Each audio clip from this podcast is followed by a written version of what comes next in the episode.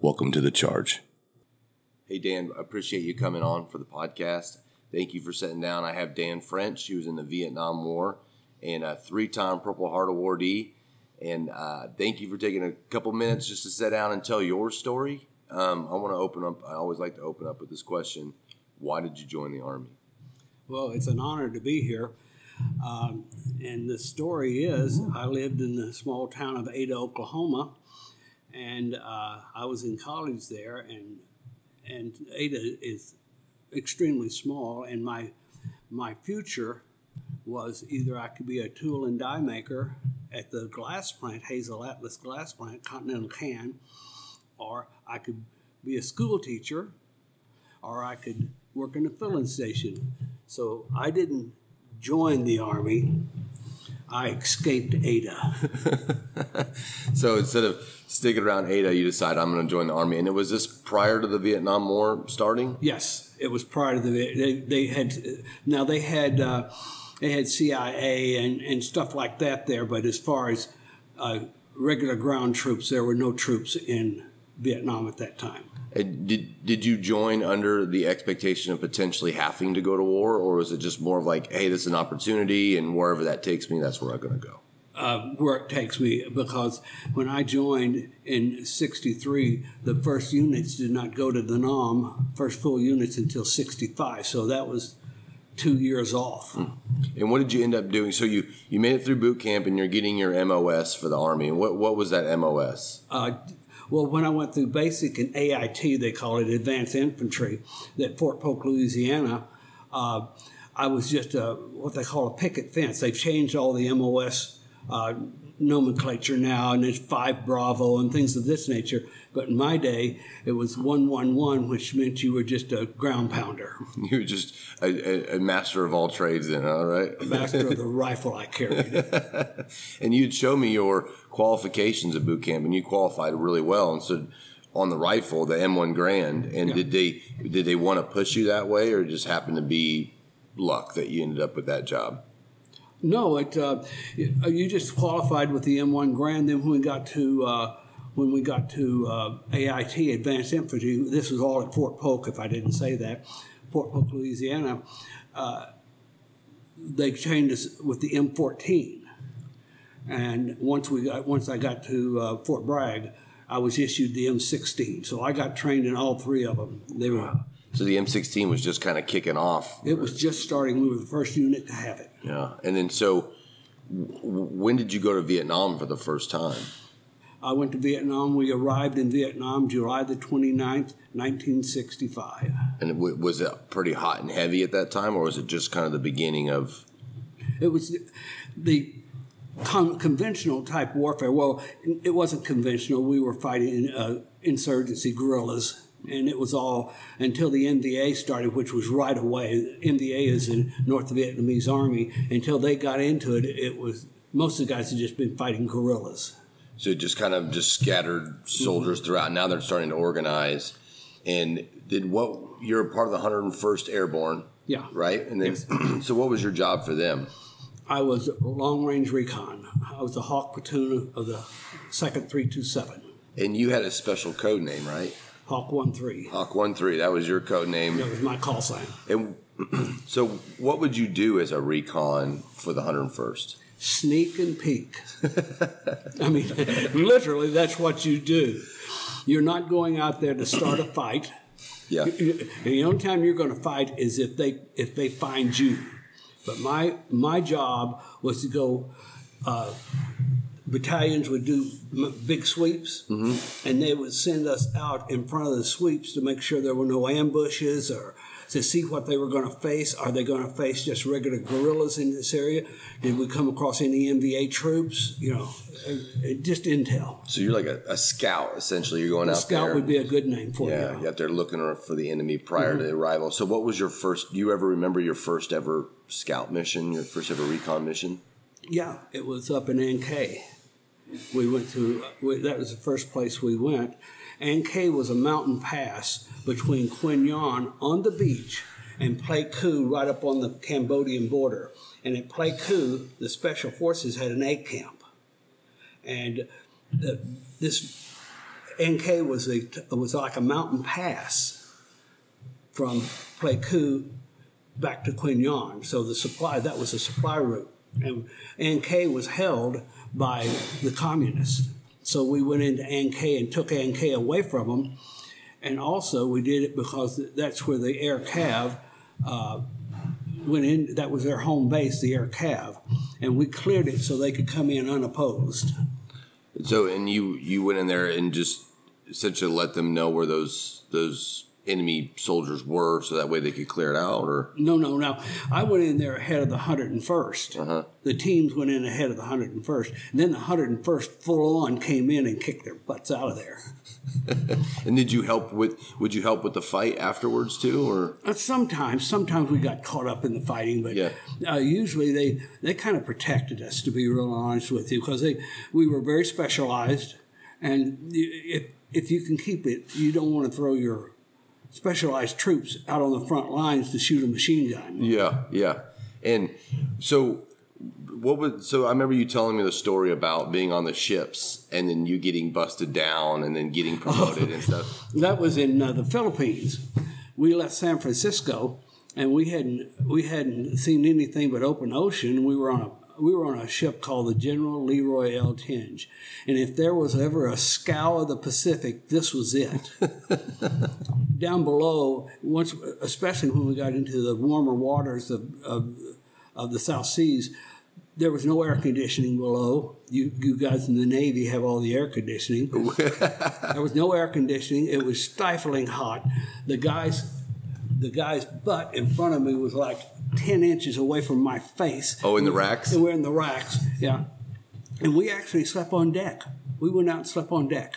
And the whole, everybody's on deck, and you had to be there early to find a place on deck. Nobody slept below because you just couldn't sleep below. It was 90, 100 degrees down there. I mean, it was just, oh, it was bad. And so, anyway, we get to Subic Bay there in uh, Vietnam, I mean, excuse me, in the Philippines, and we're going to. I'm, I'm sure they refueled and stuff like this, but they started breaking down the Connex containers where the weapons would be easy to get at. And so we were parked right next to a ship, and they wouldn't let us off the ship.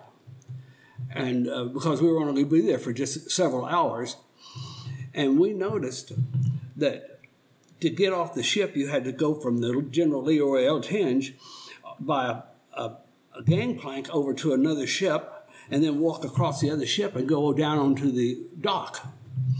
And we're standing there, and we're watching the KPs, uh, the guys that are on kitchen police patrol, guys are washing dishes, uh, and they were carrying out the trash cans. And we noticed that they had the, that they had their t-shirts on and their soft caps, like their baseball caps, and and they just and with the t-shirts you could spot who was on KP because everybody else had their green fatigues on. And so we decided that we'd find us some trash cans. So we took our uniforms, our top uniforms, our shirts off, and dropped them down in the trash can. And we were carrying this, the soft caps on our head. You know, we were wearing the soft caps. And so we just walked right off of the ship with empty trash cans with our shirts in the trash cans. And there were like six of us, and we just walked right off the ship. And when it, they couldn't see us when we went around behind the dumpster, so we threw the trash cans in the dumpster, took our shirts, put them on, and just walked down the. We didn't get 100 yards, 150 yards from the ship. And they had these little beer joints, and they had these barrels set up and they just had plank wood on the barrels, you know, and some of them had a chair here or there, but basically you just walked up to the bar, the piece of board, and they had these big wash tubs with beer and ice. And so we're we're just just sitting there and we're drinking beer, you know, like any twenty year old kid does. And in comes these Marines, and of course, putting paratroopers and Marines together is like throwing gasoline on a fire. it ain't going to work. anyway, the, the, MPs came, arrested us, and hauled us all back onto the ship in handcuffs. and then you ended up getting allegedly busted down. well, yeah. Uh, the uh, company, one of the company commanders that was on watch that night, uh, that day, was uh, Iron Mike Plummer. Now he was a West Point graduate, and he said that he wanted to be the youngest general in modern times. You know, in the Civil War, Custer and him were 23, 25 years old, and they were generals. You know, Yeah. but not anymore. But he wanted to be the youngest general ever in modern times. So he, his name was Iron Mike, and he lived up to his name. And so we were in front of him there after they brought us back on the ship in handcuffs. And he's telling us all these things that he was going to do to us. And we already knew that we had to be E3s, uh, private first class, to be in Vietnam. You couldn't be in Vietnam less in any rank less than that. And he was telling us how he was going to throw us in Leavenworth for desertion and all this other stuff. And uh, one of the guys with us said, uh, you mean you're going to put me in jail and I don't have to go to Vietnam? and the guy just, he just closed his eyes, his eye rolled back, and he said, I want all those stripes off of all of you. but to be in Vietnam, like I said, you had to be a PFC, and the ship was only 24 hours from Vietnam. We're going to be in Vietnam 24 hours after the ship leaves that dock. And the ship left the dock just after dark. Oh shit! And so we were in Vietnam in 24 hours. So you had no, you were going there regardless. We were going there, and we knew he was full of horse pucky. yeah, right. And so, when uh, you you end up in Vietnam, we just we just left Philippines. You're in Vietnam. You're getting off the ship, and then what do you what, what's it like? I mean, what, what what's this place like? We didn't know what to expect. I mean, our minds ran all the way from Iwo Jima to whatever, you know. I mean, fighting our way onto the. We didn't. We just flat didn't know what to expect, and nobody gave us any information. The officers didn't give us any information. Uh, scuttlebutt was just everything you can imagine, and what it was, we the of the Seabees, uh, the, I guess the Seabees, there was a dock there in Cam Ranh Bay. We went to Cam Ranh Bay, is where we went. And we offloaded the ship, and I have to say, the, uh, the uh, uh, sailors, they were like a greased, well oiled machine. They were so good at what they did. I mean, they were picking that equipment up and getting it off that ship so fast. So we stayed there in Cam Ranh while they offloaded all the troops and gun jeeps and the rifles and everything else. They were all in these big Connex containers. And, uh, and uh, I can't remember now whether it was that day or the following day. We spent a couple of nights there. And I can't remember was that day or the following day. They fill us all out in this big open area. And here came uh, a general and a couple of politicians. I don't remember who they were. Uh, uh, I looked them up when I wrote the story you read. I looked them up to see who was there because I didn't remember. And we were uh, we had the gun jeeps and we were on guard on the roads in and out to make sure nobody came in and got a shot off. But these politicians and these and these generals and and these Vietnamese politicians, they all went up there and and screamed and yelled and pointed their fingers and, and we know that you're going to you know all the regulars you go get them speeches and what they were really saying is we got you now here and a lot of you ain't going to go home oh shit! yeah and we knew it Yeah, yeah, and so it was it was. Then after that, did you find yourself moving into like a, a, a forward base inside Vietnam? We had a we had a, uh home base at Phan Rang was the name of it, but we never saw it. I saw it for uh, when I went on R and R. I saw it for a night or two, and we went back there one time uh, for like three nights. But we were in the field the whole time. We were the first there, so I mean, we were we were stepping into it every other day. It seemed like. and it, it, and it's just you're basically you're camping where you can camp. You're you're staying over. You're sleeping where you can sleep, and you, you get up and, and you just fight some more the next day. Oh no, not really. We weren't fighting every day. I mean, it's like a pilot describe. I'm a pilot, and it's like a pilot describes flying. It's flying is panic when you're taking off, sheer boredom while you're flying, and panic again when you're landing. And that's the way the war was fought. You would you would fight here, and you would be in your home base for uh, whatever, and it's secure, and you're going into town and fighting with the ROK Army, the Koreans. they were fun, to, and and things like that. But but uh, it was a mission, boredom, a mission, boredom, a mission. Yeah, so just kind of cyclic then at that time. Yeah, remember I was in headquarters company. I was not in a line doggy outfit where these guys were out in the field all the time. Mm-hmm. I was. They would send us on a patrol, and we would come back and then wait for the next patrol. And how would you get your missions? Like how how, how did you get your information? Like you come down through the officers? Like- what would normally happen was the uh, G2, which is intelligence, and that is an oxymoron, Army intelligence. But uh, G2 would brief our colonel, our battalion commander, and then he would brief the team leaders, who was ever going to be the team leader, and then he, the team leader, would brief us on the mission. Did you ever get a mission that you knew, like, we're going into some, we're going to hit some shit here, we're going to we're going to see some action, or this is like this mission's completely idiotic. We know that we're going to get screwed over here. Most of the time, when we went in, we absolutely did not know what we were going to find because we would go into areas that they didn't know what was out here. I mean, remember, this is the first of the war. They didn't know what was out there, and they would send us into an area to find out what was out there. you, you are essentially the probe. Yeah, pretty much. Yeah, you're just probing around for the enemy. Go, oh, go over there and kick the bear and see if he gets up. yeah. Actually, the, the mission was to make sure the bear kept sleeping until you reported where he was. Yeah, but uh, that was that was what we did. And most of the places I, you know, like in the Second War, World War, they fought at Anzio. They fought at all these named places. Most of the places I fought at were just names on a map, were just numbers on a map. Yeah. But uh, uh, you were talking about knowing when we were going to get into it.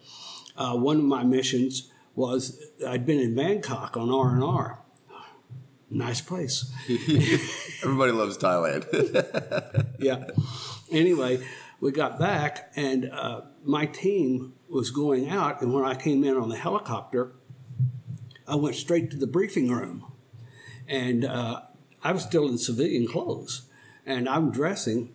And this particular mission, we had a guy from G2 uh, briefing us. Army Intelligence. Uh-huh, a lieutenant. Yeah. A lieutenant, green leg. I mean, he talked with this little soft voice. and what'd you call him a leg? A leg is any any person in the army that does not jump out of airplanes. you got to be real stupid not to be a leg.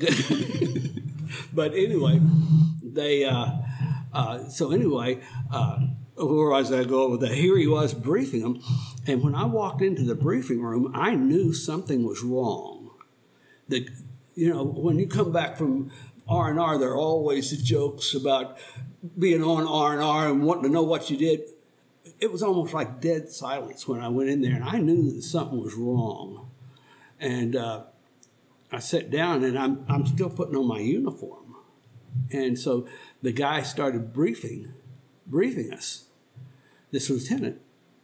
And so after the briefing, he told us what he wanted us to do, the hill he wanted us to set on, because when the 101st did this sweep they were coming on, this hill would give us a very good view of the valley they were going to go to, and and I could we could see any trouble coming at them.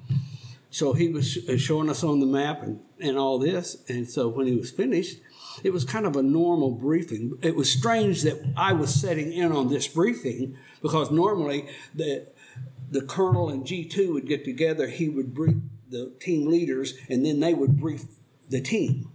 And so it was kind of strange that I was sitting in there. We were all sitting in there. And so I asked him after the briefing was over, I said, uh, when is when is the 101st going to be there? And he said, they're already there. And that's, that's what lit my fire. Now I knew what these guys were, what their problem was. I knew now what the problem was. The 101st was already there. So the the, the NVA, it was NVA troops, North Vietnamese Army troops, they knew or they suspected, they thought we were already there. They thought the long range patrol was already in there. And they were looking, guaranteed they were looking for us at that time. But now they're on alert and they're going to send us in to this area, and these troops are on alert. They're waiting. They don't know when the 101st is going to invade, so they're ready to go. And now they're sending us instead of sneaking in with nobody around and getting set up and you know what we could do, we were going to have to go in there with these guys already looking for us. And that's what the that's what everybody was scared to death about. And then, so progress. Like I, have read that story that you you've written and you you shared with me.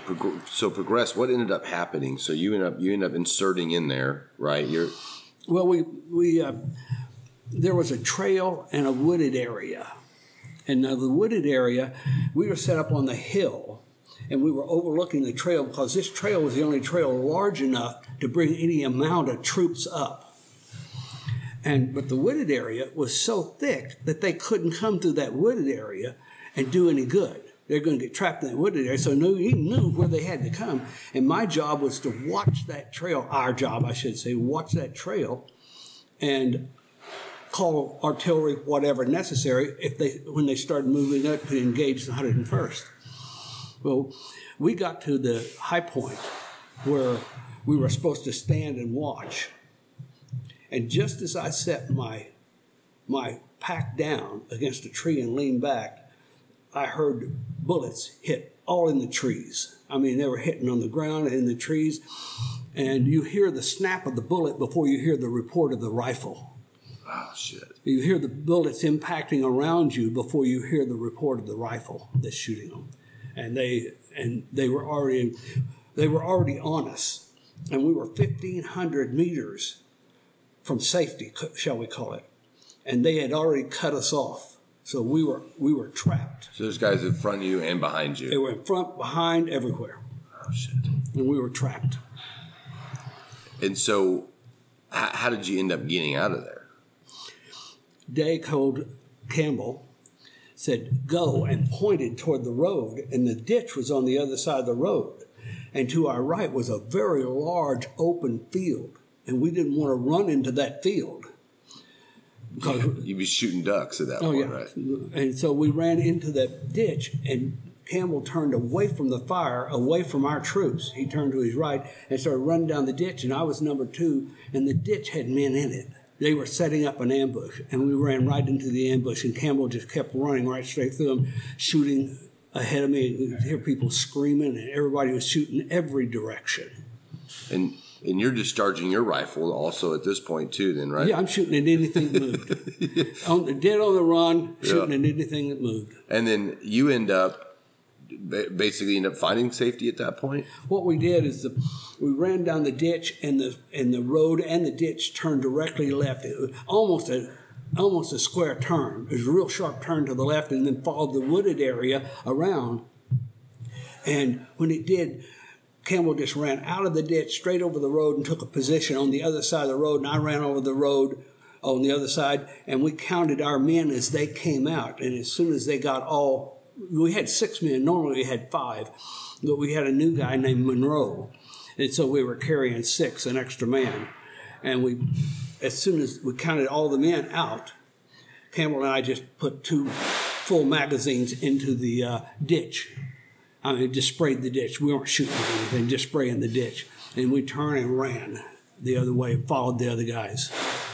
Okay, so you you you ended up getting out of the ditch, and you did you guys find some sort of safety at that point? Well, we what we did is we ran down into that open field I was telling you about, and there was a rock wall, and we got behind it to find out what had happened because you don't know what had happened. It's black dark, and um, Monroe, the new guy, he had, his trigger finger had been shot off. There was a there was a bullet hole right through the receiver of his M16, and he had taken his trigger finger off. And DeBonis was wrapping it and trying to get the bleeding stopped and all that. And and we reported in what we happened and this kind of stuff. And then once we reported in, we we had to find a place for the night. So we walked across this field and we're going up all the time. We were getting on higher ground all the time, and that's what we wanted. Uh, as you know, you see a lot better from higher ground. And so anyway, we we climbed up this on this higher ground. We came to an area that was just as flat as this tabletop. It looked like a football field, and the grass on it was short grass. It wasn't big elephant grass, nothing. It was just a flat area, and we crossed across the air. Uh, we crossed across the field into a, a little wooded area on the other side, and this was a good place to spend the night simply because with that field in front of us, it gave us a full field of fire, and we could see anything coming at us. And they couldn't come from behind us because the uh, the woods and stuff was so thick that if they tried to come from behind us, we could hear them. So we were in a fairly a safe position at that point. So that's where we spent the night. so, and then when did the 101st come? And They started their sweep about nine o'clock in the morning, I think it was. and, and then that's where they ended up coming across you then at that point? Well, what happened was we heard early in the morning, we heard voices. And so we realized that there were Vietnamese troops, I mean, right, right uh, to our right and above us in the wooded area. We realized that they were there. And I guess they'd been there all night. And it turned out to be an OP, an obs- observation point. And these guys are the ones that call artillery fire and stuff like this. And and so we, we had to get out of there. It wasn't quite light yet. So we went back across that empty field. And on the other side of the empty field, right where the empty field stopped, there was a, a trail around the empty, uh, beside the empty field where people would walk. And there was a, a big slope, went straight down to another, another uh, trail about uh, 20 yards below that trail. So we had a nice area on the side of the slope and it was wooded and everything to hide. And so we hid there. And when we realized that that's what this was, was an OP, we could see the guys looking with binoculars and stuff. We realized it was an OP. We had to call a fire mission. We had to get we had to get some fire on that because we didn't. They were going to put their own mortars and stuff on the 101st coming across that field. so you called in artillery at this point? One one uh, one five fives, 155. So big howitzers? big howitzers, yeah. And, and how did you report that to them? You, via you had the radio, somebody has the radio? We have a radio, yeah, sure. and then you're calling it in. You're telling them, "I want, I want to hit this tower." And what are they saying to you? Okay, well, what happens is I was the I was a forward observer. I'm I'm trained to call fire on a target, Okay, and how you do this is your your artillery knows where you are. They know exactly where you are, and you shoot a bearing to the target you want. Okay, they're setting a 270 degree bearing from where I am. And now the guns, they can be over here. They can be completely right angle to you, but they're looking at the target like they're sitting where you are on their map. uh huh. So when they, I give them the coordinates and everything to the target. I tell them what kind of explosives I want. I wanted HE contact. That meant when the shells hit the ground, they exploded. I did not want air burst because we were so we were only 50 yards maximum away from these people. And if you shot an airburst, even though we were down below, the airburst goes off here, it would shower us with shrapnel along with everything else. But if it was if it was a contact, HE contact, it would explode here, and we were on that on that ledge, that slope, and the shrapnel would go over our heads. So we we told them we wanted HE high explosive contact, and uh, so anyway now, when the rounds fall, when the rounds fall, I'm looking at the round falling, and I'm giving the guns over here my adjustment on the target. And if the let's say the the round fell long for me, mm-hmm. well, actually, it's actually to the right for the guns. But what they do is they they they compute where the rounds fell on my corrections. They compute the guns, and instead of moving down to bring the rounds shorter, well, they are actually going to move to the left. And so, but I, I don't have to deal with that. I just tell them where the rounds landed from my vantage point. Mm-hmm. And the first, the first rounds landed about, oh, we couldn't see exactly where they landed in the in the trees behind them, but it was close. It was real close. And I gave them, I remember the, I gave them the command of drop 50 yards, and you know, and they were going to try to zero them again. And they dropped 50 yards, and this time the round fell between us and the OP. And those big rounds going off that close to you, I mean, you, they're picking you up off the ground Jeez. in the air. And then I gave them a correction up 25 because it, it looked to me like it was falling right in line. Uh, they're not firing over your head, are they? They're firing from, I don't even know where they're firing from. I have no idea. I just know the rounds are coming in. I have no idea where they're coming in. That's scary, man. And so, anyway, I gave them, from my perspective, I gave them up 25 fire for effect. And the guy comes back on. He said, uh, he said, you're too close. You're danger close. And I turned around. I had to confirm it with the team leader, of course. I said, uh, I, I told the team leader, I, I turned around and I said, on my command, I turned and looked at Day and said, on my command, that means bring it. And if it hits me, if it hits me, you're cleared because I said, on my command. And so I, and the guy said, on your command. And here it came. I mean, now it wasn't one shell at a time, it was salvos at a time. And I mean, it, it, there was no there was no way to explain to you what that looks like when you're only 50 yards away from it. And it's just round after round after It just round. kept falling, and they were just I mean, people were running, and they were it, they were on target. That's and that's got to be a scary thought too, because you're like, if I'm wrong, If I'm wrong, I'm going to get one of those right down my throat. that's right, that's right. God, man, I can't, I can't imagine. And then you ended up being the 101st, ended up sweeping through it and, and getting you. And will you tell the story about getting your Purple Heart then? Well, what happened then was they knew the v, the NVA, the Vietnamese knew that we were right there. They knew if we spotted that OP, we had to be close. Yeah. And they were actually in in the brush and stuff. They had these bamboo poles, and they were beating the brush, trying to make us run like you would a rabbit. But they were they couldn't. I, I think. I think the truth of the matter is, is they couldn't believe that we were as close as we were. I mean, we're sitting in having breakfast with them. We're so close, and they were looking all around for us, but they were looking too far away from where the impact point was. And so uh, this went on, and we're watching. We can see the 101st sweeping across in the, in the firefighting and, and shooting and all that coming across. And the 101st was starting to get real close now, and these guys were either run or fight.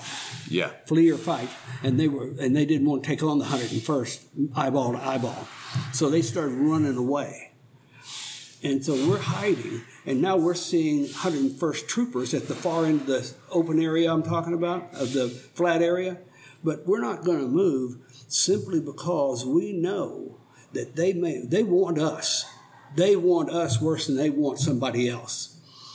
And we know that there's a good chance that they left two, three, four men. So if we get up immediately, they're going to know who it was and they're going to get us. So we stayed hid until the 101st was all over this open area. We were hiding from the 101st. By this time, I mean, they were walking. I could reach, I was so close to the trail, I could reach out and touch them as they walked down the trail. The Vietnamese also walked down the trail. I could have touched them with my hand. And so, anyway, the 100, 101st now, they're all over the area and there's sporadic shooting going on. But we know they, if you can call it secured the area, they've done it. And this guy standing there right above me, and I said, Hey, trooper. He turned around and goes, I found him! I found him! And so after he found you, there they you he ended up this trooper ended up going down the trail, and you were you were pointing. No, no, no. Is a different that- one? yeah, that's different. Okay. Monroe was, we were out of morphine. Monroe was in big pain. Oh, because you had to keep giving Monroe morphine, Yeah, yeah, right? his finger was shot off. He was hurt. Yeah. So anyway, now there's two or three medics around. Now there's a bunch of people around, and we're now we're out, out on the trail. We're we're not hiding anymore. We're standing with them, and uh, all of a sudden this guy comes up and he said uh, he said. Uh, Sergeant Day, uh, Colonel wants to see you, and the captain wants to see you, because I was the number two. And so Day went to talk to the colonel, and I went to brief the captain. And we were sitting on just kind of a little embankment, a little hill embankment.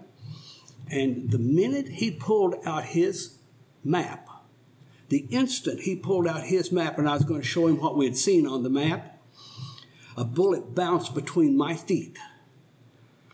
And once again, I heard the bullet and the, and the spray of the rocks hit me in the face before I heard the report of the rifle. And there was a and there was a like a little cornfield right off to our right, and there was a sniper in that cornfield. Exactly what we thought would happen, but we thought they'd cleared them all out. He was hiding in that cornfield, and he took a shot at me, and then jumped and ran.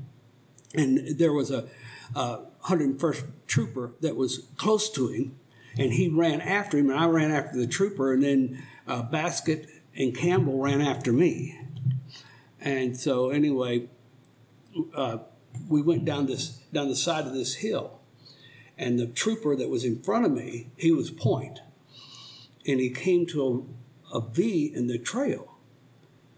And when he got to the V in the trail, uh, he turned around to me, and he kind of put his palm hand up, uh, his palm up, like which way do I go? And the instant that I moved to the go to the right with my hand, I knew. I don't know whether he moved. I don't know whether he made noise. I don't know what happened, but I knew there was a somebody standing beside a banana tree about 20, 25 yards from me. And I, when I looked, it was an it was a uh, soldier, and he had a AK-47 pointed at my feet. Why my feet? I don't know. But he and when I I tried to swing my 16 on him, and it seemed like it was in slow motion, but it was milliseconds. Mm-hmm. And he just went right up me and hit me in both my legs and uh, and in my derriere, in my in my dignity, shall we call it. Shot a bullet through my bill of my cap. Put bullets in my uh, in my pack. So, but he missed me. Well, he got your legs though. Yeah, but he missed me. Yeah, yeah. He missed me. He didn't get me in the torso anywhere. Shot the front handguard off my M16.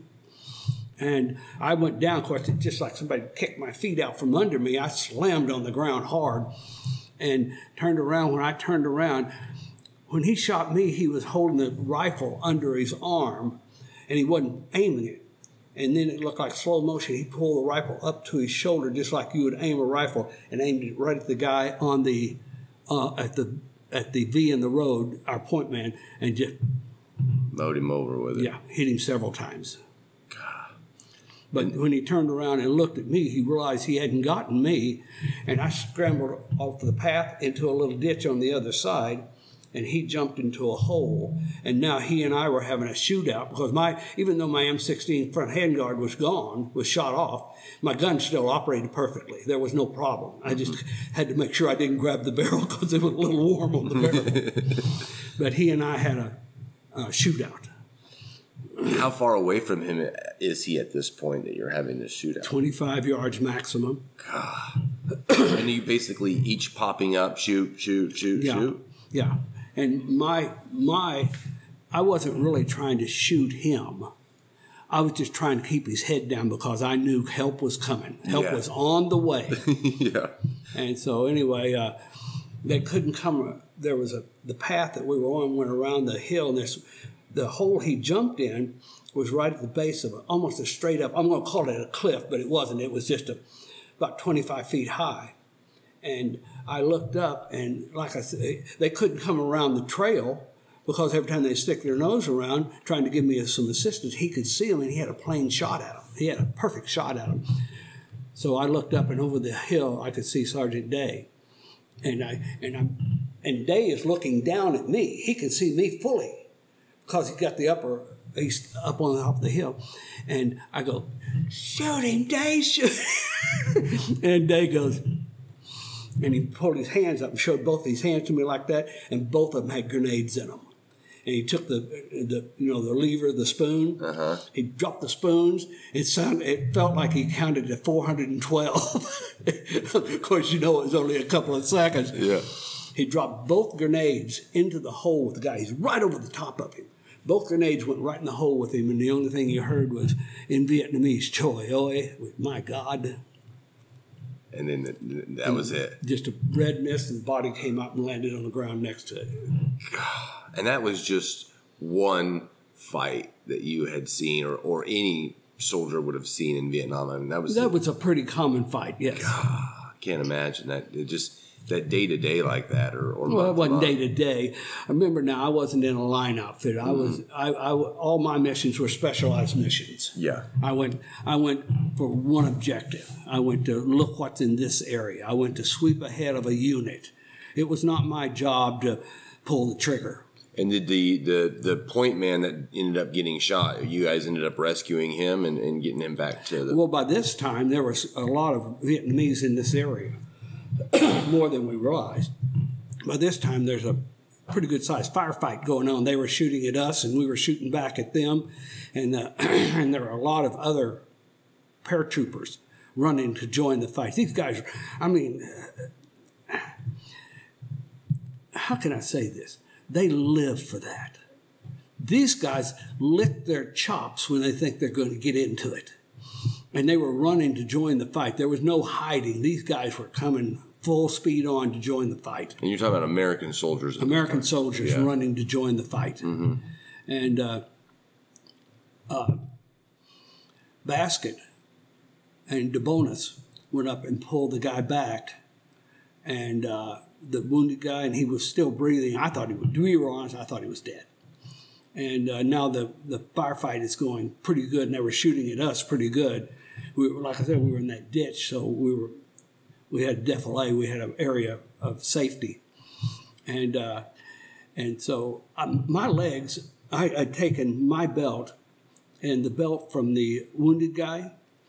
I'd taken my belt and and made a tourniquet out of my belt to stop the bleeding on one of my legs, and took the wounded guy's belt and made a tourniquet on my other leg.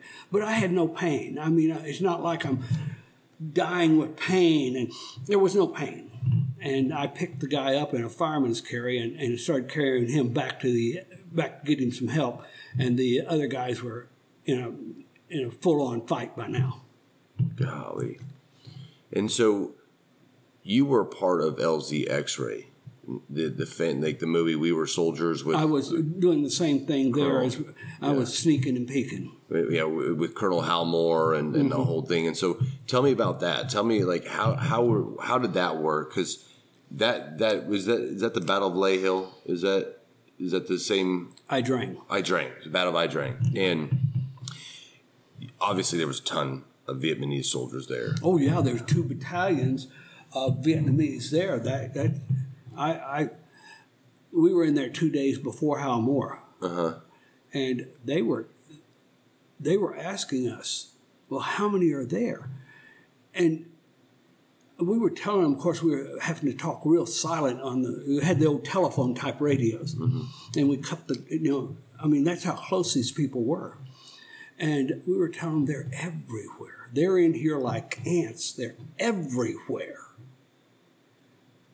And and we couldn't impress on them of how many people were there. And when they come in with those helicopters, they're kind of going to come in at most 10 at a time with seven guys on each helicopter. I think that's what they carried, with, plus the air crew, of course. Mm-hmm. Six or seven guys. And you come in with 10 helicopters, and that would be a big insertion 10 helicopters. I didn't have any idea what they thought they were doing because you dump 70 men out, and these, and these people are everywhere. What do you think's going to happen? But they came, and I couldn't believe it. and so uh, you after the air aircraft had inserted into LZ X-ray, did, did you end up getting pulled out of that out of there at that point? Well, what happened was the uh, uh, we were. Let me see. remember, guys. We're talking fifty years ago, fifty-seven years ago now. uh, we were on a, a, just about a mile south, uh, excuse me, due west of X-ray. I'm trying to picture it in my mind. Due west of X- X-ray, there was a hill. There was a pretty good sized hill, and we were on top of this hill, and we were calling artillery and and stuff on top of this hill, and we were just about a mile from where X-ray was. We could see X-ray full on. We could see the fight full on, and I think that uh, the Vietnamese, if they ever looked for us, it didn't feel like it.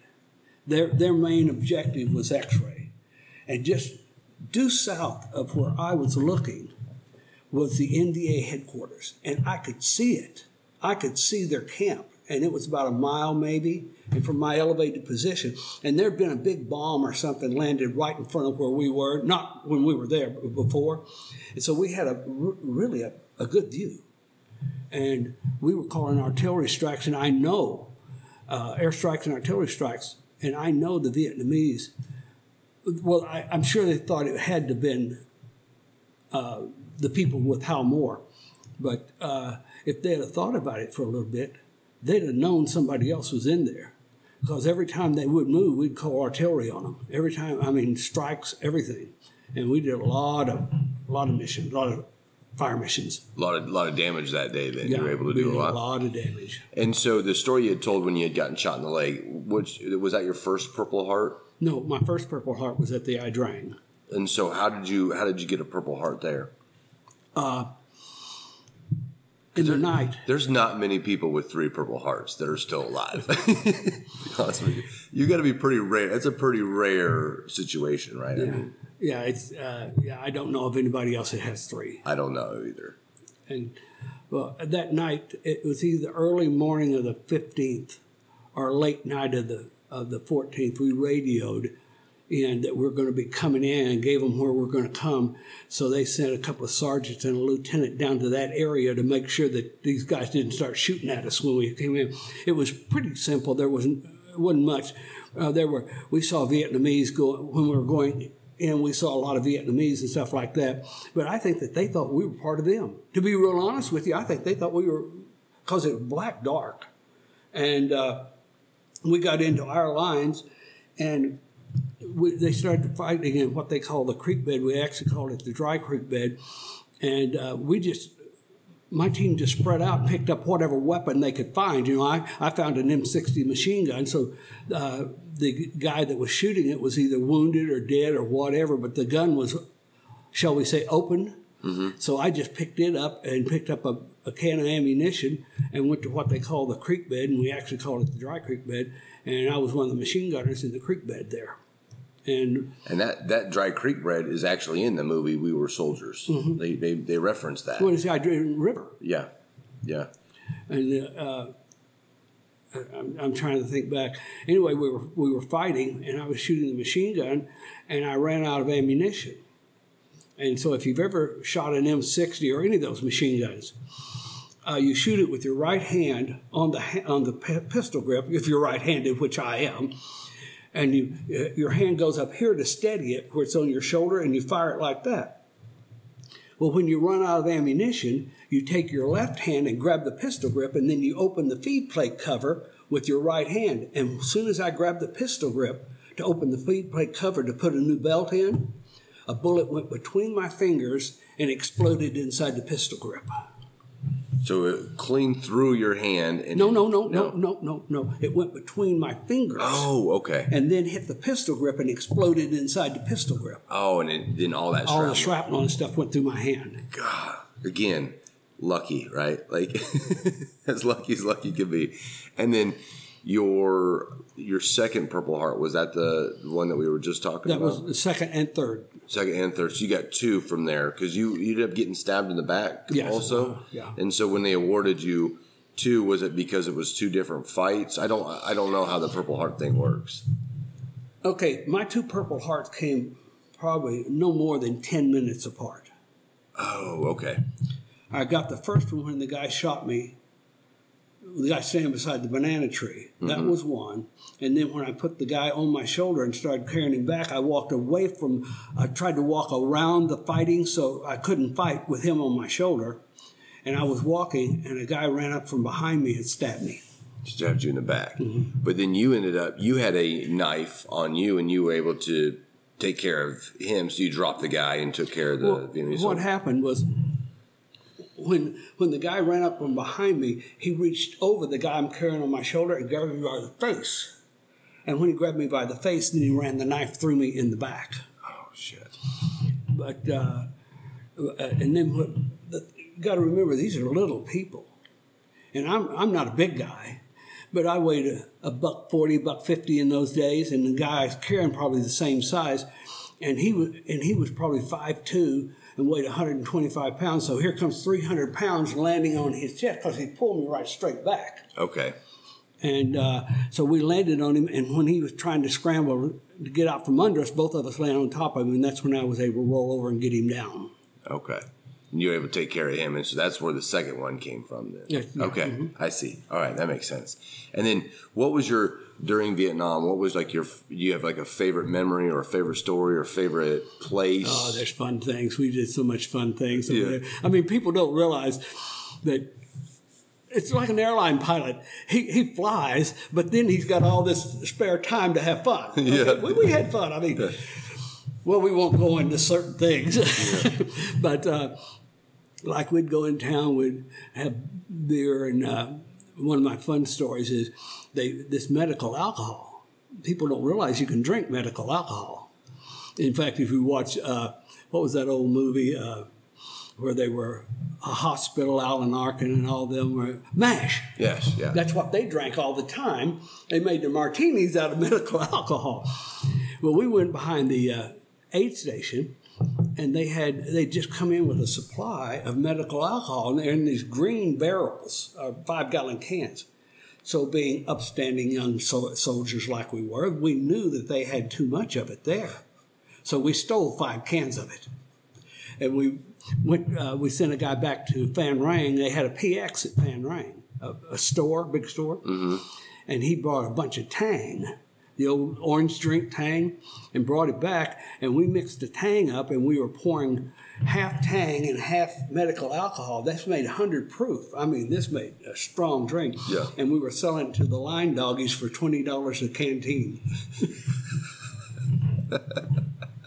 Never did get caught at that. No, and there was a story about your your uh, first sergeant or sergeant major had stole your Oh, that's a that's fun. That was Sergeant Major Duco. yeah Now, so- now I'm gonna I'm gonna say rumor out of control here. The tr- the the rumor was that Sergeant Major Duco was on uh, Eisenhower's staff in World War II.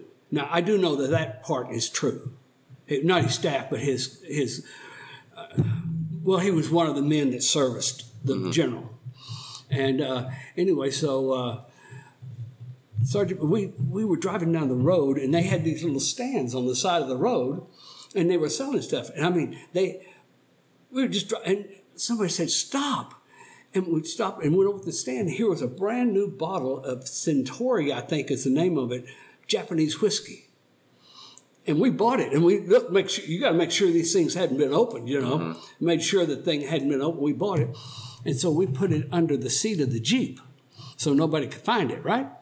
and we'd get a Coke, which was pretty easy to get. We'd get a Coke and we'd make whiskey and Coke. Mm-hmm. And so we decided we want to have a little drink. We go over there and we get the bottle and we had Coke and poured in the Coke, you know.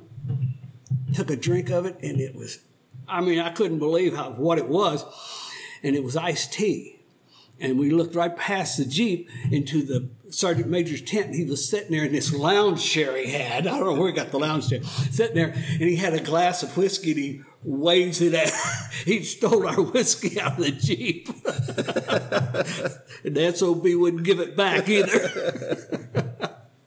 and he complimented us. He said it was very good. oh I'm glad, I'm glad he got to enjoy it right well and then so you you ended up leaving the army after five years then right No, no, no. After I, I was only in for three years. three years so Mm-hmm. in, in, and then coming home was that what what was that like to be able to finally leave did you leave because of, of medical issues or was No, this your time no, I was up taken right straight out of the right out of the line. Yeah. I was right out of the line, Yeah. and uh, went home. And I, I think personally, now we're going to get serious. A lot of it was fun. Now we're going to get serious. I was taken out of the field, out of a battle. We were fighting. I was taken out. They picked me up in a helicopter. They took me straight to Phan Rang, our home base, where the, where we kept all of our duffel bags and stuff and they already had my duffel bag pulled out of the Connex container, and I just basically got my duffel bag and was still on the same helicopter, and they flew us straight to Saigon, to Tan Son Nhut, which is the air base there, and I took my uh, my brown uniform, you see, uh, they call Class Bs. I took my brown uniform and it's all wrinkled and all this. You can imagine what it looked like after being in the duffel bag. And we walked in, and oh, and they took all of our weapons away from us at Phan Rang. We left everything at Phan Rang. And we flew to Nhut and we walked in, and uh, you walked up, and, and uh, your name, Sergeant French, serial number, you know, all that. There you are, go. And we walked in there, and here was a shower, and it felt good Yeah. the shower felt good, and I, I was I was sure I was going to stop up the drain from the mud coming off of me. But anyway, I uh, took a shower and came out the other end, and uh, like I said, my uniform was all wrinkled and stuff, and and uh, did a little bit of paperwork, and the guy pointed to an Air France jet sitting on the tarmac. He said. You guys, there were like four or five of us standing there, and he said, "You guys get on that jet, and that jet will take you to uh, San Francisco." So we went out, walked up on the jet, and if we were in that makeshift building where they processed us, if we were in there an hour, it would surprise me. And within three hours of being in the field, I was on a jet headed home. So no decompression. No decompression. We got to the Presidio at uh, at San Francisco. They paid us. Uh, I I put I had I can't remember now how I got my uniform pressed, but they had they had somebody there with because we looked like hell, and my uniform was clean. It was just wadded up, and they pressed it and made it look nice, and that they did that while we were processing, and they paid us. We signed the ticket. We had a, a, a big hot meal of chow, and then we went to. Uh, they just took us to the airport, put us on a a jet to Los Angeles, where my parents were. That's where I was going to go back to, and uh, there I stood waiting, and my mother and stuff were stand, stepping out of the car, and I had just left. I mean, 24, 48 hours earlier, you were living in a battle, like a firefight. Yeah. And here you are in L.A. Drinking a cold Coca Cola, so looking at your mom. looking at my mom. And how, how, how they just gave you your DD 214 and your last paycheck and said thanks? Actually, it was cash, but yeah, Yeah. Like, yeah, gave you cash and said thanks. So, Adios. It was that. It was that, and unceremonious. There was nobody there, no general there, no colonel there, no mayor of the town there to congratulate us on coming back. It's wham bam, thank you, ma'am, and you're gone. um, and I, I can't imagine, I, I just, they, I would think they would want you to stay. And like, nobody asked you if you wanted to re-enlist. Nobody. Oh, wanted- oh, that that all came before. Yeah. I, to be real honest with you, I decided I was going to re-enlist. But you, when you I were, got you were going to re-enlist. Oh yeah, I was going to reenlist, and uh, when I got out of the car, when I uh, when my parents pulled up in front of LAX, there I stand in front of those big glass plate windows, and my mother's hair went from medium brown to snow white in the years that I was uh, there. And when I looked at her, this makes me sound like a mama's boy. I couldn't go back, and I knew it. Yeah. there's yeah. no way I could go back. And did you did you experience any of that? You know, was that later in the Vietnam War that kind of like hatred for the soldiers coming back from the American Oh, citizens? yeah. Did you experience that? Or was it too early? we were my mother wanted me to take a final picture in my uniform and everything and so if you're going to take my final picture i'm going to look good Yeah. i mean my jump boots uh, were polished to where you could read your name at 30 yards. And i mean uh, my creases in my pants you what they call it cut butter with them. I mean i look good. And this was in uh, they lived in covina california. And there was this a strip mall, or open mall, I should say, not strip, open mall in Pomona, and I was going to go there to have my picture made. And a lot of the war, anti-war protests came from uh, La Verne colleges, which are right there. And so um, I was walking through this mall, and I looked uh, looked up, and here was this normal get out of Vietnam, uh, like a little booth, like a like a little kiosk, I guess you'd call it. And there were several young men standing there, and uh, they're seeing me come, and, of course I'm right out of the army, so I walk at attention. I walk with my head up. I mean, I mean, it's just normal for me now.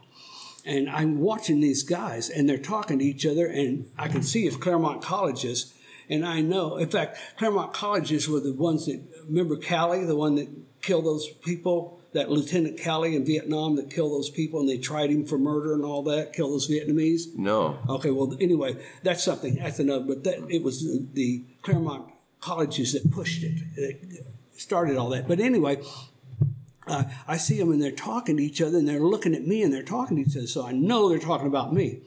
And just as I got to where they were, one of the guys stepped out in front of me. And I stopped and I, like I was a soldier, I stood at attention. I stopped. He said, Can I ask you a question? He didn't say sir or mister or anything. Can I ask you a question? I said, Yes, sir. What question would you like to ask me? He said, Have you been to Vietnam? And I said, Yes. I just left there.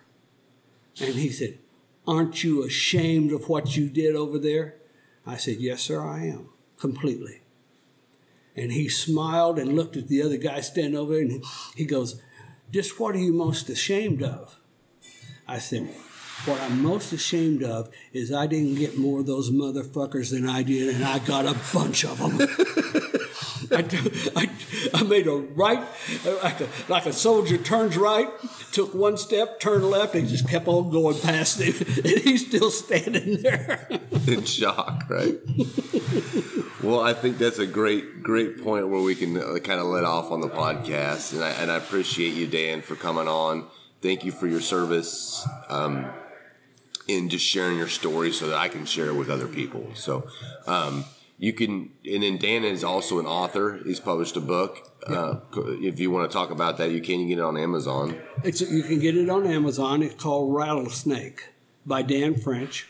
And it is not a book don't, don't buy it thinking that it's a book about vietnam because it's not. It's a present day book. Mm-hmm. it's about the uh, struggles they're having in the philippines right now with the muslims.